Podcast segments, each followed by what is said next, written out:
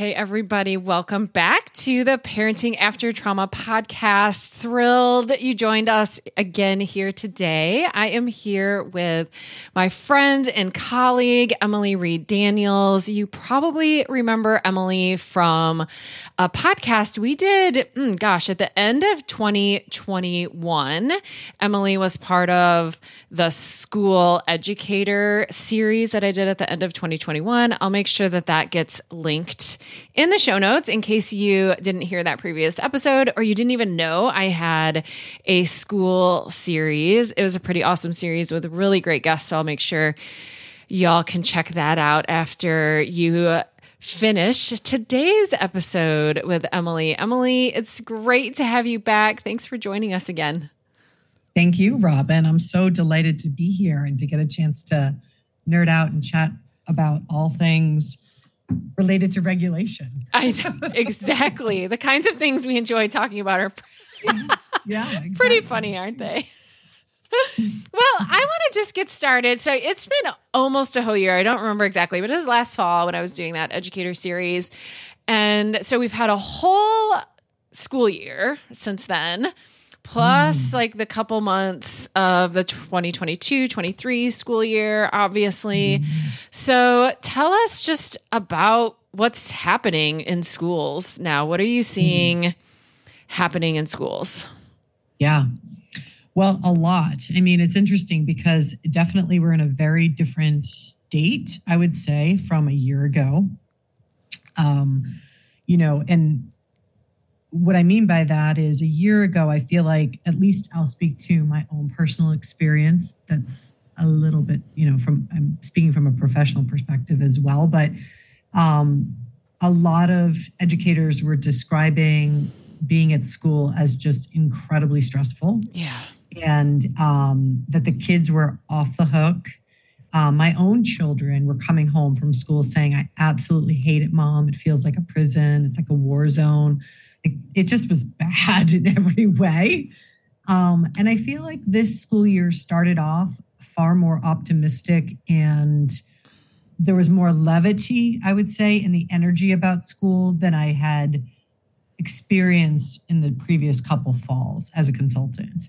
Um, and I think that's not that's no small thing. And I think that's partly because we, at least here where I am in New Hampshire, educators and students were no longer required to wear masks and to socially yeah. distance and to engage in all the protocols, um, the health precautions and protocols. And so that enabled people to be more socially engaged, actually. Yes. Yeah. Because unfortunately, that is a consequence of um, thwarting the virus is that it limits our social engagement. Yeah. So that I think that really helps a lot.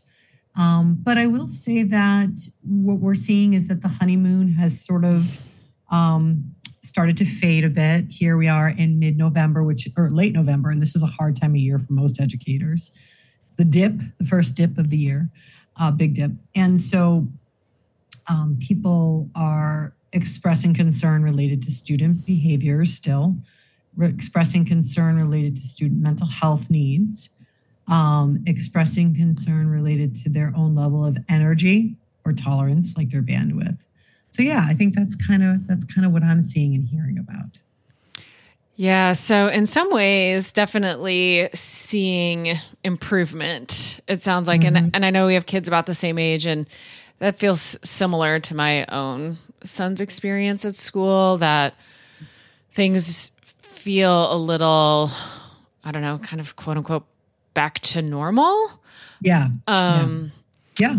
And then, but, uh, you know, with my clinical therapist hat on, like that's so often when challenging and traumatic symptoms arise, right? Like yeah, when exactly. we get to the other side of a crisis mm-hmm. and we're all just so focused on you know, getting through. Mm-hmm. It feels like we've kind of gotten through. Mm-hmm. and that starts to feel like when things can kind of come on come undone a little bit. Yeah, and bubble up for sure, for sure, and bubble up again. Yeah. Yeah. And I mean, I think it's not an exaggeration to say that, and this is how I talk about it in the regulated classroom, is that um, we've endured a collective trauma through Yes. this pandemic Yeah. and it has many facets and um, many things that are still in play. Um, not the least of which is the incredible polarization that we experience um, on a political level, but that actually trickles right into the classroom.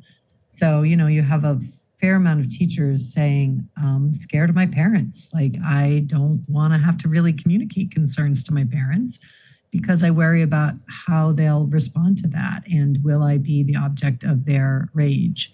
Yeah. um, you know, and there's just been other matters related to schools that have gotten politicized, and um, whether that's certain content, academic content, or um, yeah, just I mean, just a number of things. So yeah, on the one hand, I agree. I feel like the quote unquote return to normal has been um, regulating for some. Like Yeah. I, it's great to see my son have a full season of soccer and do all the, the things that he would do in high school and all that kind of stuff. But at the same time,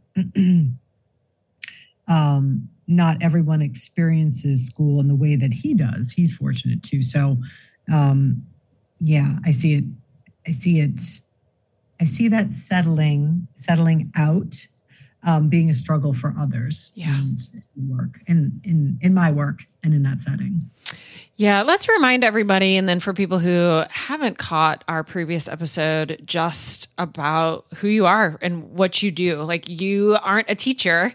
And so, what is the work that you do that's supporting our educators?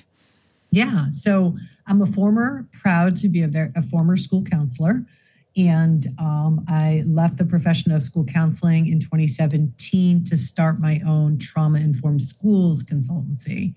And from there, I provided professional development to teachers and educators um, around the impacts of trauma on um, the developing brain and body. From there, a lot of folks were asking the question of like, great information, Mhm. love hearing this stuff. I always knew there was something going on here, but what am I supposed to do with this information? And so I developed a framework that's actually primarily focused on the, the educator themselves first and foremost, um, and understanding the impact of their experiences on their own bodies and their body's um, stress response titration or, or calibration, rather, um, and and teaching them how to co-regulate with their students.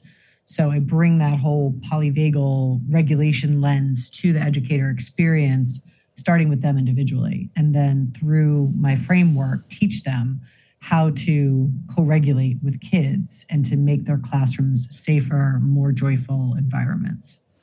Yeah, when you say more, you just use the word safer. And Mm. I assume most of my listeners kind of know what we are saying when we talk about safety.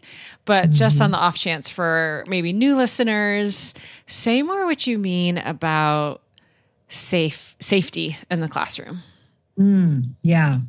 Well, because a lot of times in education, we think about, at least I was trained this way, when you think about safety, you think about things that could inflict physical harm Yeah. um, or things that might make you liable.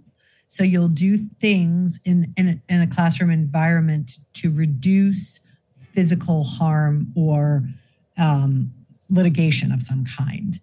And that's fine, but that's not what makes us actually experience a state of felt safety, which is a regulated state in our bodies experience. So those kinds of so feeling safe in class that enables us to be to learn and to relate and to engage with one another um, is about recognizing that we can convey specific cues of safety through our relational ways of being and through the environment in the classroom that will help all to, it enables more and many more to feel a part of something and to feel safe with one another and to feel a sense of belonging. So that's what i'm trying to help educators with. Yeah, it's interesting because there's an obvious discussion to be had around physical safety in the classroom right mm-hmm. now um, with th- th- what we read about in the news and what's happening with the active shooters and even active Mhm. shooter drills Mhm. in our schools and in our Mhm. classrooms and and how obviously that's very related to physical safety and to make sure that we're looking at it so much more broadly than that when thinking about the the felt safety. And I think that's one of my favorite things about your work is I don't know anybody who's talking as much about the grown-ups felt safety in the classroom, right? The educators, mm-hmm. the teachers and really prioritizing their nervous system regulation. Right, which is why your work and my work is so, you know, yeah. um, symbiotic, right? Yes. Because, and, and so a couple things that you're mentioning that I appreciate you bringing up, which is that um, most of the time when we talk about safety in schools, we talk, we people automatically think about exactly what you just said, yeah, which is securing the school environment or the school setting. And Dr. Porges, who is the gentleman who developed the polyvagal theory, has been a mentor of mine, and he's somebody that um, you know I look to him often when I talk about these matters to make sure that I'm aligning with his work accurately. But one of the things that he is so happy that I I am um, always emphasizing is the use of our language, like how we talk about these things, because there is absolutely a place in this day and age with school shooters to to be considering and to be planning for securing a school environment. Yes.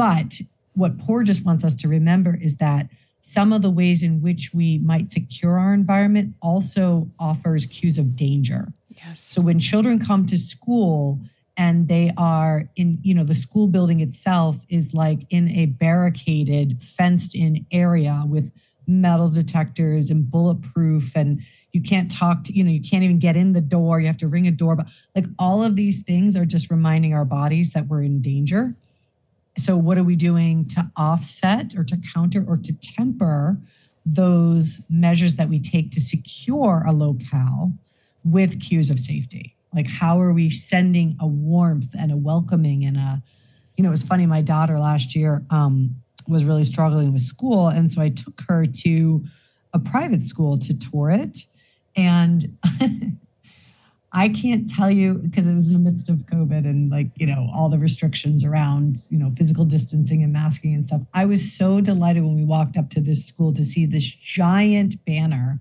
that just said, Welcome. We're so delighted you're here. Mm. And I know that sounds silly because it's just a it's just a banner, but I almost started crying yeah. because at that moment you know that was such i i was searching for a cue like that yes. you know and i wanted her to see that. And so these things that we might say are seemingly unimportant are actually really really important right now.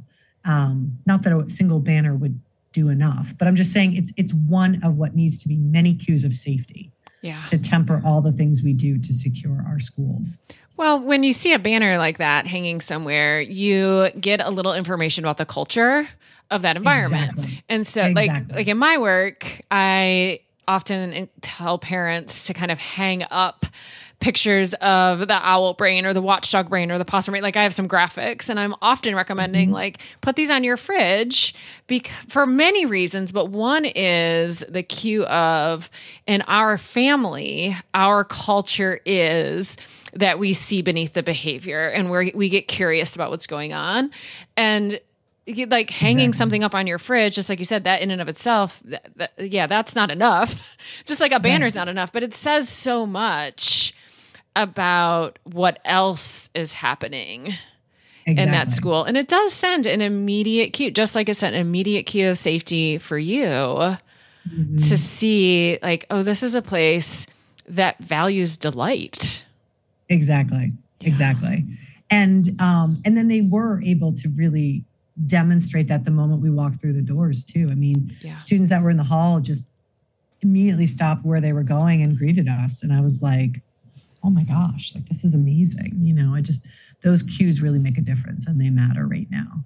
Yeah, so, I love thinking yeah. about the ability for these pieces to come together for like the the reality based on policy and circumstances of the the ways that schools are secure in a, in a way mm-hmm. that's different than like certainly when I went to school, right? Mm-hmm. And the reality of that and instead of spending a lot of time focusing on on what's wrong with that, thinking about how can we and but when I mean like what's wrong with that, I mean like what are the negative consequences of Right. that, you know, environment.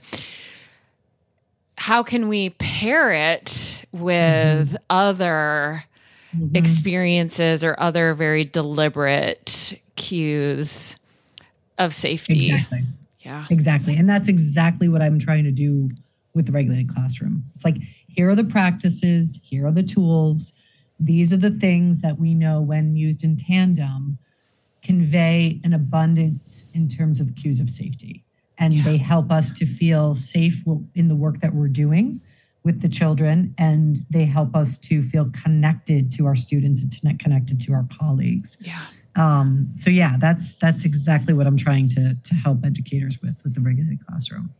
So obviously, before we spend a ton of time focusing on like sending cues of safety to our kids or to our students, if we're talking about the classrooms, we really do have to think about our own nervous system and the regulation of our own nervous mm-hmm. system and the level of mm-hmm. felt safety we're experiencing in our bodies.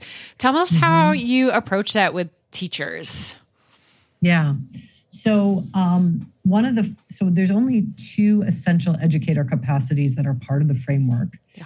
One is called tracking state, and the other is called recruiting the realm of social engagement, which I borrow that language from Dr. Porges. But tracking state is huge and it's not unique to the regulated classroom, but I would say that it's unique to um, any frameworks I've seen for social emotional learning in schools because when we're alive in our own body's experience, we can know whether or not we're, we're regulated, right? So if I am alive in my dysregulation, like I, I can locate it, like, oh, I feel it in my belly, or it's like tension in my chest, or I'm having a hard time talking because there's a lump in my throat. Like those are all sensations that are cueing me to the dysregulation that I'm experiencing in my body. So when I talk with educators and, and train them in the approach, one of the first things I'm emphasizing is what's happening for you in this moment.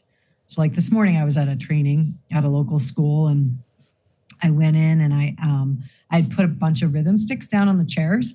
And when I first walked into the training, I asked folks to pick their rhythm sticks up, and I started playing a piece of music, and I invited them to bang the sticks together or to get up and to go around the room and bang on anything they wanted.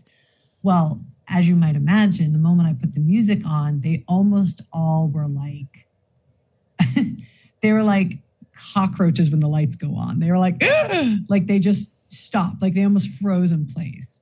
And so I use an experience like that to help them actually feel their discomfort. Um, because that's what a lot of them will report, like, oh, I couldn't, I couldn't bang the sticks together because I was afraid that I wouldn't be on on the beat, or I was afraid of what others would think of me, or I was, did you know, and they talk and they describe all these things. And I'm like, okay, well, tell me what was happening in your body. And they're like, well, my stomach started to turn. I'm like, exactly.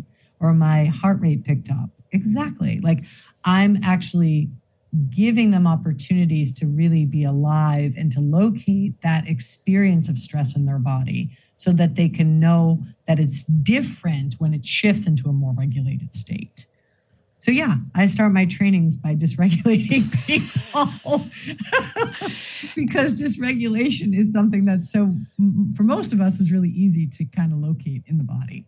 Right. Well, and you do it with lots and lots of other safety pieces Yeah, built yeah. into it. So there is Yeah. a lot of Yeah, I'm not holding throwing of that wolves. dysregulation, of course, which I also think is a really important experience to feel in your body that that when dysregulation is held inside uh, experiences that have a lot of other safety pieces built into them that the dysregulation is tolerable enough to look Exactly. at to notice to be with because of course the goal is not to get rid of dysregulation that would be futile Not even going to happen. exactly Yeah, exactly it's not even gonna happen.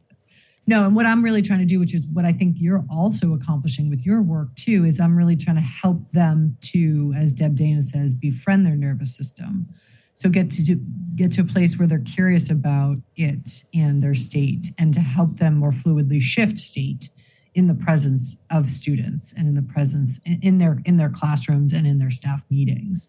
So awareness is the first, you know, um, most important step in trying to help them with that. You're not going to be able to shift your state if you're not aware aware of your state. So um, yeah, that's that's what I'm doing with them. Yeah, tell me about the receptivity you're getting from educators as far as like you're going in and I know of course you give lots of classroom tools um, mm-hmm. but without necessarily leading with that, which is what people tend to be asking for, especially mm-hmm. when they're dysregulated, right? Like dysregulated mm-hmm. people want a tool. They want you to tell mm-hmm. them how to fix it. And so you are, of course, approaching educators the same way I'm approaching families, which is, well, we're going to start with the grown up. Mm-hmm. Tell me how mm-hmm. that's going. Like, how receptive are they? Mm-hmm. Yeah, I mean, well, it's interesting because so I, um, I just finished up in August a statewide rollout of the regulated classroom in my state of New Hampshire because the New Hampshire Department of Education decided to invest in this as a recovery method for educators experiencing fatigue and burnout. And um, you know, the the state thought it would take about 18 months for our state educators to claim this sort of benefit, meaning they could claim one of my sensory toolkits for free and they could claim a professional development experience for free. And so we thought it would take about 18 months for that to get fully claimed by everyone, and it was fully claimed in four months. Whew. And I think that's because um, there is such a hungering for people to, first off, be acknowledged. Like, I think a lot of teachers and, and classroom folks feel as though they are very invisible and yeah. what their experience is doesn't matter because no one's asking them about it. So I feel like the regulated classroom is genuinely or, or generally well received because people are like, thank you. Thank you for finally acknowledging or or offering something that has to do with my experience. And of course, I, you know, did that on purpose because I too was a counselor for almost 20 years, working in schools and recognizing that nothing I was ever being trained in or anything I was ever doing was ever focused on my own experience in the work. Um, it was all ex- exclusively focused on the students, which I get, you know, and the, they're there, you know, the reason we're there is for them. But there was something that was really inhumane about the fact that and, and, not even it's like an ignorance it's like there was no acknowledgement like how i was doing would have an impact on how i could show up for the students you know that was just not acknowledged so yeah i think for the most part it's it's very well received but with that, I will just say too that um, I have a lot of uh, respect for people who get defense mobilized with yeah. these things. Yep. You know, because the regulated classroom is very counter to a lot of our behaviorist paradigms that are prominent in our schools. Yeah. Um, and those are really well dug in. So, positive behavior intervention supports PBIS is pretty much nationwide at this point. And there's even other countries that have it. And so, people can get defense mobilized if they feel like the regulated classroom is challenging PBIS. Um, and I'm just kind of like, yeah, I mean, it could be, I suppose, if you want it to be challenging it. But I also thinking about, I also like thinking about it as it's broadening your toolkit. Yeah. It's like, you know, maybe some of the things of PBIS could work for you or for students, but that's not working. Might you want to try something different? You know, when I think about my son's entire academic career, he's a junior, so it's been long at this point, that even when he is having an academic challenge, it's all happening inside of a relational challenge.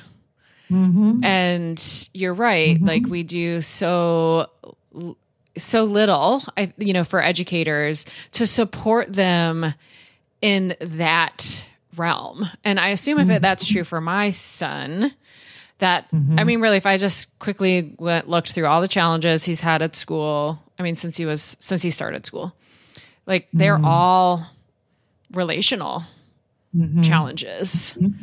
and mm-hmm. imagining, you know, the the um, the teachers having better supports for their mm-hmm. own nervous systems. Exactly. Is so crucial. Exactly. Mm-hmm.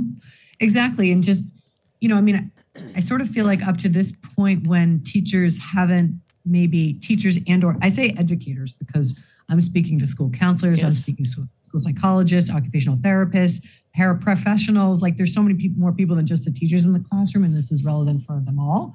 But you know, I do feel as though, um, and teachers say this, whether they're veteran or they're new, they're like, no one ever taught me like how to make a relationship with a kid, how to build a relationship with a kid. Like I don't know how to do that.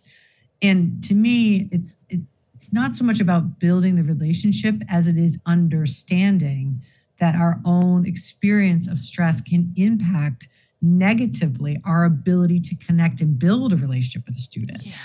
you know and um and that that doesn't make us a bad person that doesn't make us a failure um that doesn't mean that we that can't be different it just means you know i mean there are those kids I remember joking about them with other colleagues and stuff. Like there are definitely those students that might have a way of being that's really triggering to your nervous system. You yeah. know, and, and and it would be like formerly you wouldn't known where to really put that, other than you might have just felt guilty or ashamed, like, what's wrong with me? This kid just annoys the crap out of me. Right. Like, you know what I mean? Or this kid makes me feel so angry and I just don't even understand, you know, like yeah. just not understanding those sorts of things. And so feel like with the regulated classroom, I give them another lens, much like what you do with your being with program, give them another lens through which to inter- interpret their experience, but more importantly, give them a whole bunch of practices and tools to help them shift that association that they currently have between between um, that student and and being stressed. So, yeah, yeah. Yeah. Tell us what's new with the regulated classroom because I know there is new stuff that's been happening and I want to hear about it. Yeah. So I released a new uh, an updated version of the guidebook um, late summer, and that has been extremely well received. I'm very proud of it because when I first um, published the guidebook in the February of 2020. It's actually had four revisions since then. but when I first published it, I did it just as an accompaniment to professional development, just so people could walk away and remember what the practices were that they engaged in or that they were exposed to. And now it's more, it's I've tried to design it as almost a standalone resource. Um, and I've also tried to make it as like sequential in its presentation. I should send this to you, Robin, if I haven't sent it to you yet. You'll notice a big difference from the first version, one of the earlier versions yeah. that you saw. But it's like I've I've gotten it now structured so it's the the um the the why. It starts with the why of like what's happened to us from the pandemic and even prior to that to the what and then the how. And so I have it structured in that way. And I've also done some work around really distilling all this information into a very accessible, easy to remember framework um, with the four core practices and the two essential educator capacities. And there's like visuals that I've worked to develop with Steve, who you know, who, who's your who you've worked with as well. Um, you know, just everything is about trying to make it as tangible, as concrete, and as accessible as possible. Because educators are overwhelmed, they're busy people, they don't have time to like you know read a 400 page book on trauma and stress. They need they need stuff that's at their fingertips quick. Right. So yeah.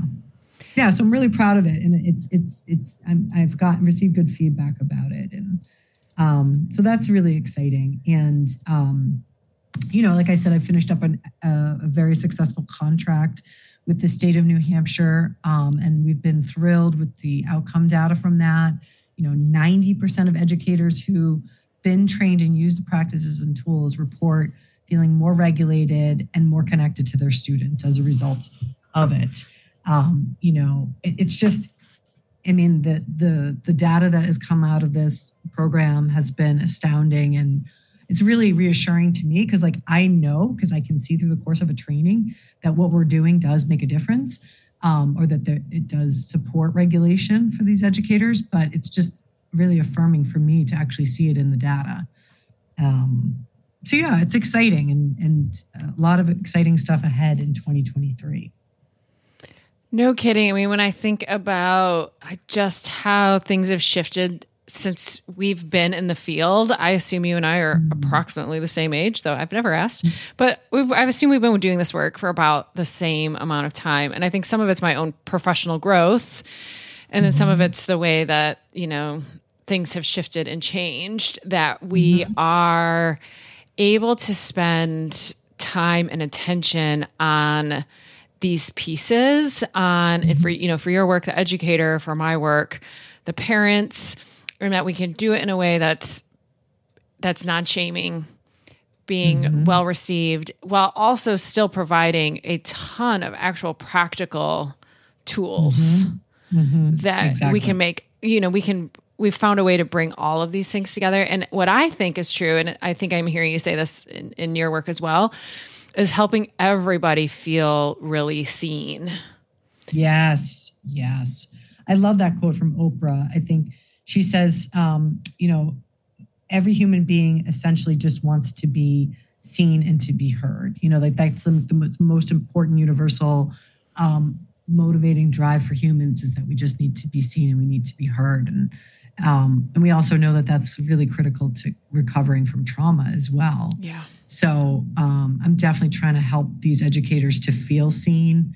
Um, I think they do feel it when they're when they go through the professional development or when they um, receive a toolkit. I mean, even when they receive a toolkit, which is you know filled with these amazing sensory tools that I've sort of selected. Um, we call them field tested. but they feel really like, oh my gosh, look at all this support from my nervous system that's in like a weighted scarf or like a cup of calming tea or an essential oil. And I mean, there's just all these, you know, sensory tools that are right there at their fingertips for them to use to help support them feeling safe and more comforted in the classroom environment. And then a lot of times they end up sharing them with the students. And the students love them, and that's that's what I want them to eventually want to do. But um, yeah, it's. Um, I think you're absolutely right. I think it's I think it's vital right now for us to uh, to to really see one another and yeah. to witness one another. Yeah. And, and inside this, you know, unbelievably you know stressful stress does not even seem like the right word it seems so inadequate but mm-hmm. you know the, these experiences right now and what we're asking of our educators mm-hmm. right now seems different than ever before mm-hmm. while still of course wanting them to meet the whatever criteria it is that they have to meet with you know academics and testing and all that mm-hmm. kind of good stuff too mm-hmm. and i can just imagine the the relief the relief that i know you know sets in with the nervous system when somebody does something or says something that lets you know like oh they get it mm-hmm. not even like oh they want to help me which mm-hmm. is that comes next. But even just that moment, and sometimes we skip that moment of being seen and getting it and try to move right mm-hmm. into providing the help. Mm-hmm. And how important that moment is of, mm-hmm. oh, you see me and you're assuming my best intentions. Like you go to these educators the same way I go to parents, which is like, mm-hmm. you want to, you love kids. Like, right. you want to do this in a way that feels good. Mm-hmm. Let me, you know, support you in that mm-hmm. goal as opposed to telling people what, what they're doing is wrong. No. Yeah. Well, they don't. Yeah. yeah. that doesn't. Nobody ever likes that. No, they don't. No, they don't. It's so funny too, because a lot of times, I don't know if you experience this or not, but people will say to me, I honestly just want you to tell me what to do. Yep. And I'm honest, I'm always like, yep. yeah, but you say that, yeah. but you actually don't really want that. Yeah. It's like, you know what I mean? I think it's so, very regulating to be in relationship with somebody who seems so regulated that they could just tell you what to do. Mm. And so mm. whenever I'm in that relationship, and this is how I train my students too, that's that that when I'm with a parent who is really insisting, please just tell me what to do, mm. that I will just kind of tell them what to do, mm-hmm. knowing that it's not exactly the tools that I'm giving them that are going to go and be useful in their life. Mm-hmm. They might be, mm-hmm. that'd be cool, but Um, but really, what I think is useful is I asked somebody to just tell me what to do. And mm. you stayed confident in that and showed me you do have some tools and ideas. And I think it's the same thing. Like it's just bringing a moment of seen and felt safety. Mm-hmm. And then once I'm with adults who are you know connecting with me and are getting that kind of thunk of regulation in their nervous system because mm-hmm. I gave them a couple ideas about what to do mm-hmm. then we can move into you know talking more about you know the science of safety and connection and co-regulation and things like that yeah yeah I think yeah. it's just a fear based question that makes a lot of sense well and and and also I think in education in particular I mean people don't necessarily recognize it because it's always been this way, but um, teachers are actually told what to do with incredible um, detail. Yeah. And so they, yeah. many of them actually walk around pretty defense mobilized in their nervous systems, fearful that they're doing it wrong. Sure. Because they've been overtrained yes. and it's, and the training is so um, directed and didactic that yeah. they, they're always like, am I doing it right? Am I not doing it right? you know, so for me, when they say, just tell me what to do, the reason why I'm often reluctant to do that is because I'm wanting them to feel into the moment, to, to actually take, take inventory of how they're doing in the moment and that they know I'm not evaluating, you know, I'm not looking to evaluate them, do you know? Because that's, that's, that's a big part of public education is that you get evaluated chronically and it's it's been a it's been an injury to most educators nervous systems and so i'm trying to actually help them unlearn that in the course of my training um yeah because yeah. they're, they're they're used to being told what to do and they actually don't really know what to do if they're not being told what to do that makes yeah, a lot of sense yeah yeah so it's, it's so it is a little bit different than maybe in the experiences that you have with students or with parents but yeah but it is funny i do think you know, just tell me what to do is a default way of being when you're super overwhelmed. Like, Absolutely. do, just tell me what to do. Yeah, and the trust in and I can see how you're right. It is a little different in educators and and parents. Although you know, I certainly see in parents too the over told what to do. Right with oh, yeah. with you know parenting Instagram accounts, and yeah. it's like so many people are constantly telling you exactly what to do, and they're all contradicting, and nobody yeah. you know that that does absolutely cause this this level of stress but i can see exactly what you're saying in the educators and how there's this you know over micromanaging of mm-hmm, every exactly. single thing and and when i think about what it feels like to be micromanaged yeah absolutely i get defense mobilized because it mm-hmm. does mm-hmm. leave you with this sense of i will inevitably do this wrong and exactly. then i will be in trouble exactly yeah exactly that makes a lot of sense well, this has just been so delightful for so many reasons, getting to reconnect with you just in general, but then just, you know, I, I find it regulating myself to r- get reminded of all the other people out there in the world doing really important work, but all the people out there in the world who are who are so receptive mm. to what you're offering, like all of mm-hmm. that just feels so grounding and so regulating to me when I think about it the really, impact I mean, of of our work. It really is. Yeah. I mean, honestly, um, Robin, that is totally what keeps me going. Is yeah. those folks that say like learning about this stuff has changed my life, like yes. not just my profession, but it's changed my life. Yes. And I, I, you know, I don't.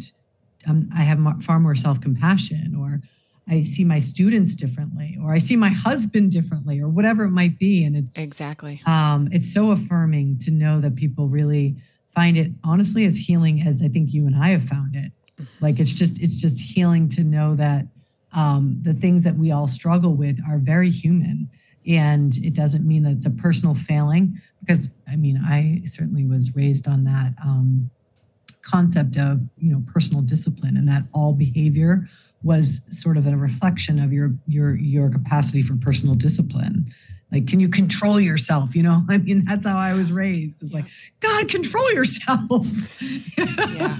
you know and and so when you didn't when you didn't or you couldn't you felt you felt like a failure and you felt ashamed and that was the point so yeah i think it's it is very affirming to feel like people are, are, are grabbing onto this and running with it and to, to know that, um, you know, we're helping to support a new paradigm. New paradigm to, to, to understand one another and to understand ourselves differently.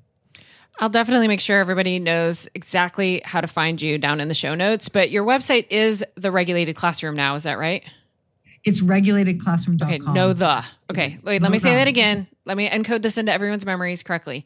Regulatedclassroom.com. Yes, I do think if you put in the, it's probably just probably. I think I own that domain too. it It'll just- redirect. Yeah. Okay. And can Um, the toolkit and the guidebook still be purchased individually? Yes. Okay. So, um, so the guidebook comes inside the toolkit. So Yes. if you buy the toolkit, it's the whole thing. Yes. Or you can just purchase this, the guidebook. Um, yeah, and I strongly encourage people to check those out on the on on the um, website to see what that is. And also, we've been making an active effort to grow our Instagram following. And so every day we're posting, practically every day, anyways, we're posting tips and reminders and fun little videos. And Maple, my dog, is a regular feature and a beloved feature on the Instagram Reels. And so that's been a fun place to be building as well. So we have a small community. Nothing like yours yet, Robin, but I'm working on it. So I encourage folks to follow us on Instagram and Facebook. Yes, your Instagram right now is on fire. I've definitely noticed that. Lots of good stuff coming out of that. And you travel wherever Yeah. and do Yeah, I virtual do. trainings for I- educators Correct. in schools. Correct. So I do international travel and I do domestic travel um, presenting and yeah, and I do virtual work as well. So folks are interested, please reach out to me. My email is emily at herethisnow.org, H E R E T H I S N O W dot org. Um, or you can just, you know, fill out the contact information on the website and we'll get back to you lickety split. But uh, yeah. Yeah. So, Oh, And I- well, thanks for taking your time this morning and that we had time to just chat beforehand too was fantastic. And thank you, Robin, again, for having me. Oh, always such a delight to like I said, just just connect with folks who are out there doing the same work with same the same mission and the same values. It's it really I think is is crucial for us to stay in contact with each other, like us as a global community, and Yeah. continue to just keep inspiring one another to keep chugging along. So thank you for everything that you do. And we will do this you. again soon. Thank you, Robin. Thank you so much. Great to chat.